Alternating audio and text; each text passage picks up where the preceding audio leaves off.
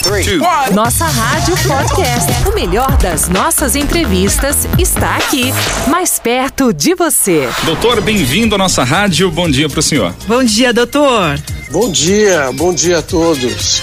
Prazer estar com vocês. Bem-vindo, prazer é nosso. Prazer é nosso ter o senhor aqui na nossa companhia e para tirar dúvidas sobre esse assunto que está, enfim, na boca do povo, é, né, a doutor? É a pauta do momento, com né, doutor? Com certeza. Verdade.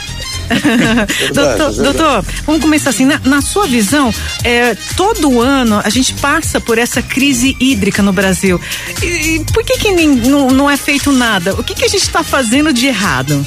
Veja, é, a crise hídrica é, depende hoje, hoje é, da chuva, uhum. né?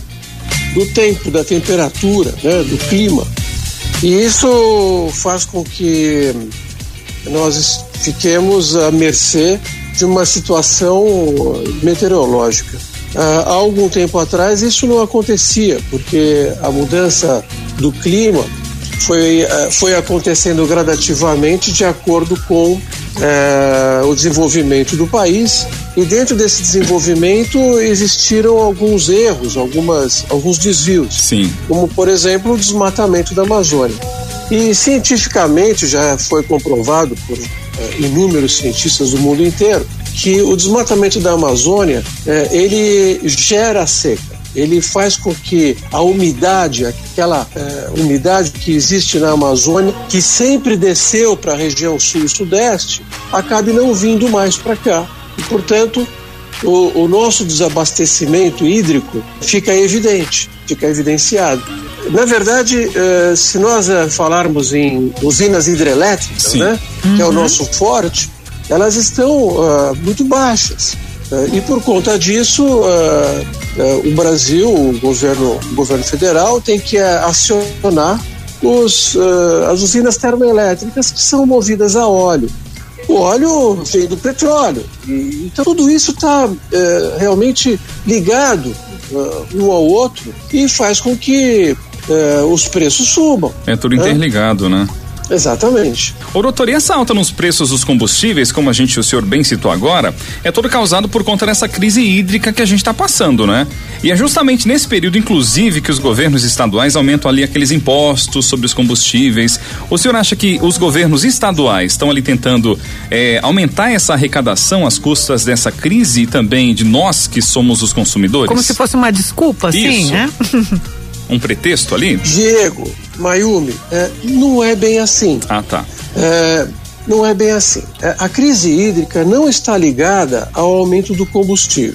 A gente tem que separar uma coisa da outra. É, e eu acho boa, eu acho essa sua pergunta excelente, porque a gente pode elucidar isso com uma clareza muito mais justa. Uhum. Então, como funciona? A crise hídrica, ela é, é sazonal. Então, daqui a pouco vai começar a chover, lógico que tomara que tenhamos muita chuva para poder regularizar isso e a bandeira vermelha termina. Né? Em relação ao combustível, isso já vem acontecendo há três anos. Os combustíveis, não só gasolina, álcool e diesel, mas também o gás. Né? O gás também é um combustível, ele não é só o gás de cozinha, ele também é o gás da indústria, né? Que movimenta a indústria. Agora, É, os aumentos vêm acontecendo porque houve uma mudança de política, uma mudança fiscal, uma mudança de política fiscal. O que que aconteceu de um tempo para cá? Acoplaram o valor da, da, do preço do combustível ao aumento do petróleo lá fora. Então, a cotação do petróleo lá fora é em dólar e, portanto, é obrigado aqui dentro do Brasil a se cobrar um valor que tem relação com a cotação do petróleo internacional. E por conta disso, por causa disso, o combustível está crescendo, está Perfeito. Aumentando de valor. Isso é uma coisa comum agora. Isso faz com que tudo aumente. Quando o combustível aumenta, reflete na nossa alimentação, reflete em todos os nossos gastos, em toda a nossa cadeia de De, de vida, né?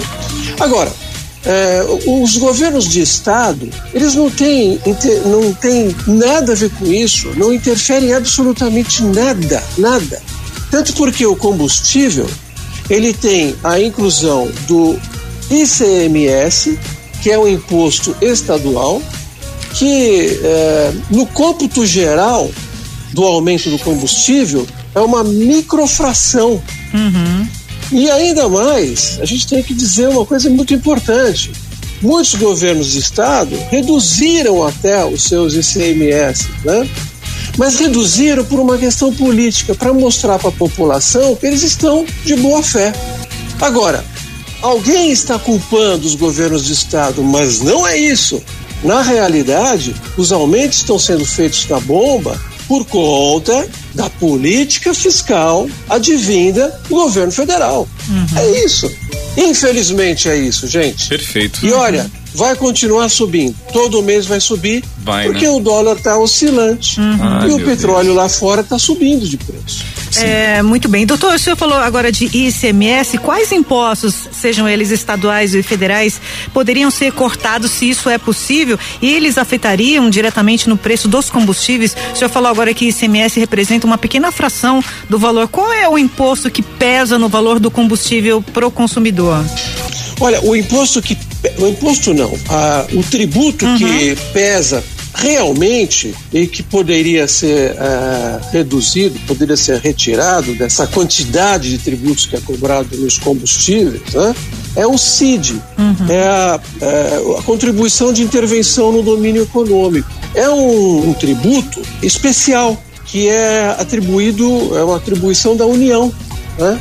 Uhum. Então a União poderia, por exemplo, olha, vamos uh, Uh, suspender os, uh, o C I D E uhum. durante esse período de inflação corrente, etcétera, por causa do preço do combustível, e vamos obrigar a, a baixar o preço na bomba. Só que não acontece isso. Infelizmente. O, né? Não acontece. A Petrobras deu um desconto de dois por cento para o gás a questão de dois meses atrás. Deu um desconto para os distribuidores poderem trabalhar com uma margem e não aumentar o gás. Só que o gás aumentou, eles absorveram esses dois por cento para eles, para o faturamento deles. E aumentou do mesmo jeito. E agora aumentou de Entendi. Novo também, né? Era, porque ele estava custando, em média, era sessenta e nove reais. Sim. Agora está cem reais. É. é um aumento que, enfim... Bem significativo. Alto, né? É bem uhum. alto. Exato. Ô, doutor, Exato. Agora falando um pouquinho sobre o preço da conta de luz. No ano passado, as, essas distribuidoras até receberam um empréstimo para garantir aquela sobrevivência do setor elétrico e tal. E geralmente quem paga essa conta somos nós. E fica até a minha pergunta é sobre isso.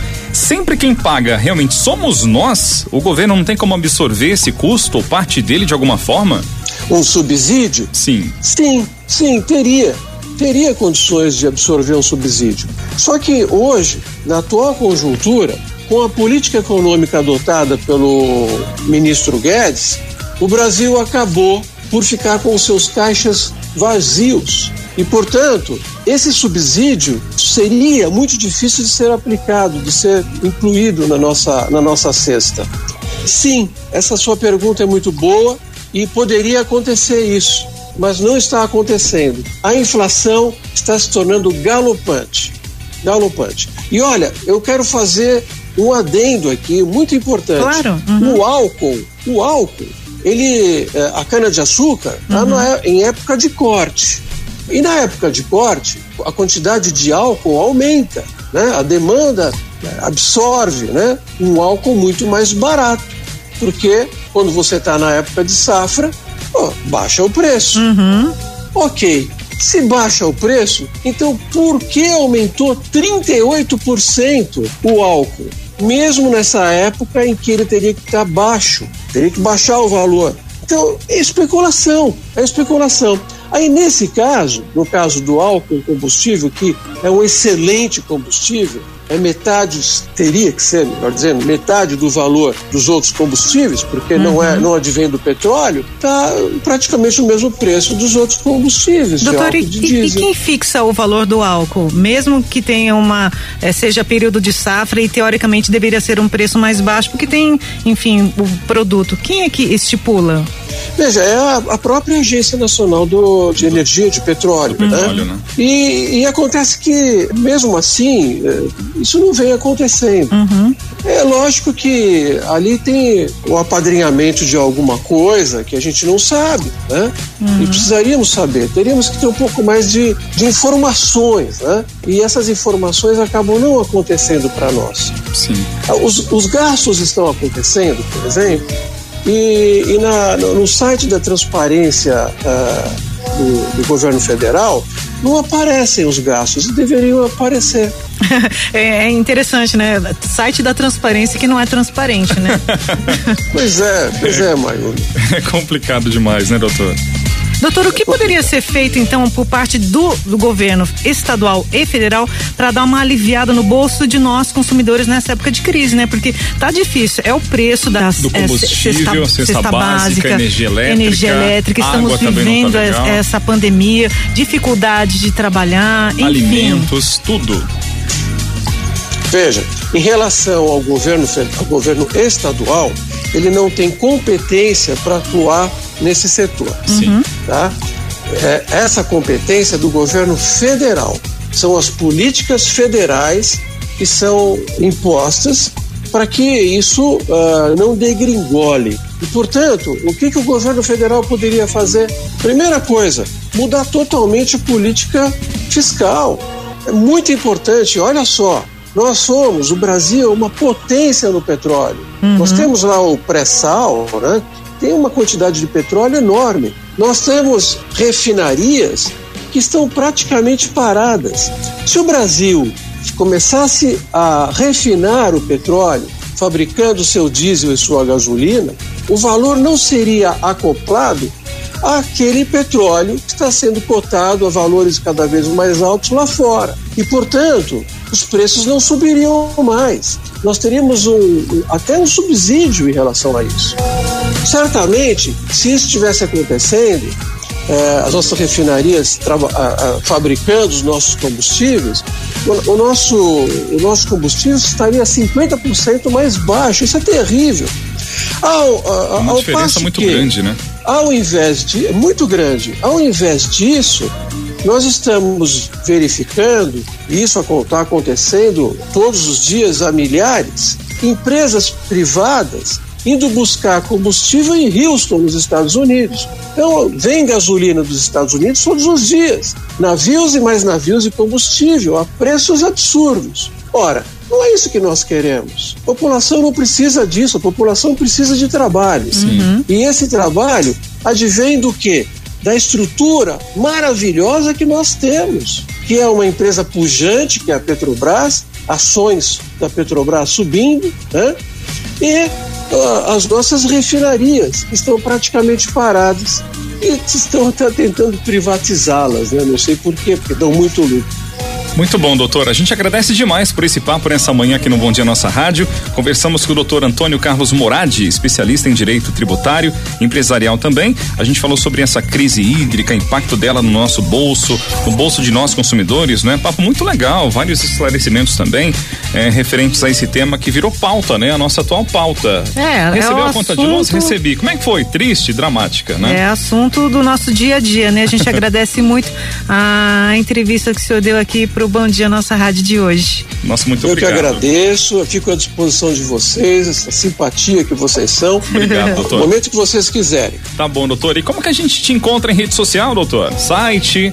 Olha, nós estamos, é, nosso site é fácil, é o Morad, M O R A D, né? Certo. morad ponto com ponto b r. Lá tem muitos artigos interessantes que as pessoas vão adorar. morad ponto com ponto b r. Perfeito, doutor. Muito obrigado. Obrigada, doutor. Bom dia pro senhor e sucesso. Obrigado, igualmente. Tchau, tchau. três, dois, um. Nossa Rádio Podcast. O melhor das nossas entrevistas está aqui, mais perto de você.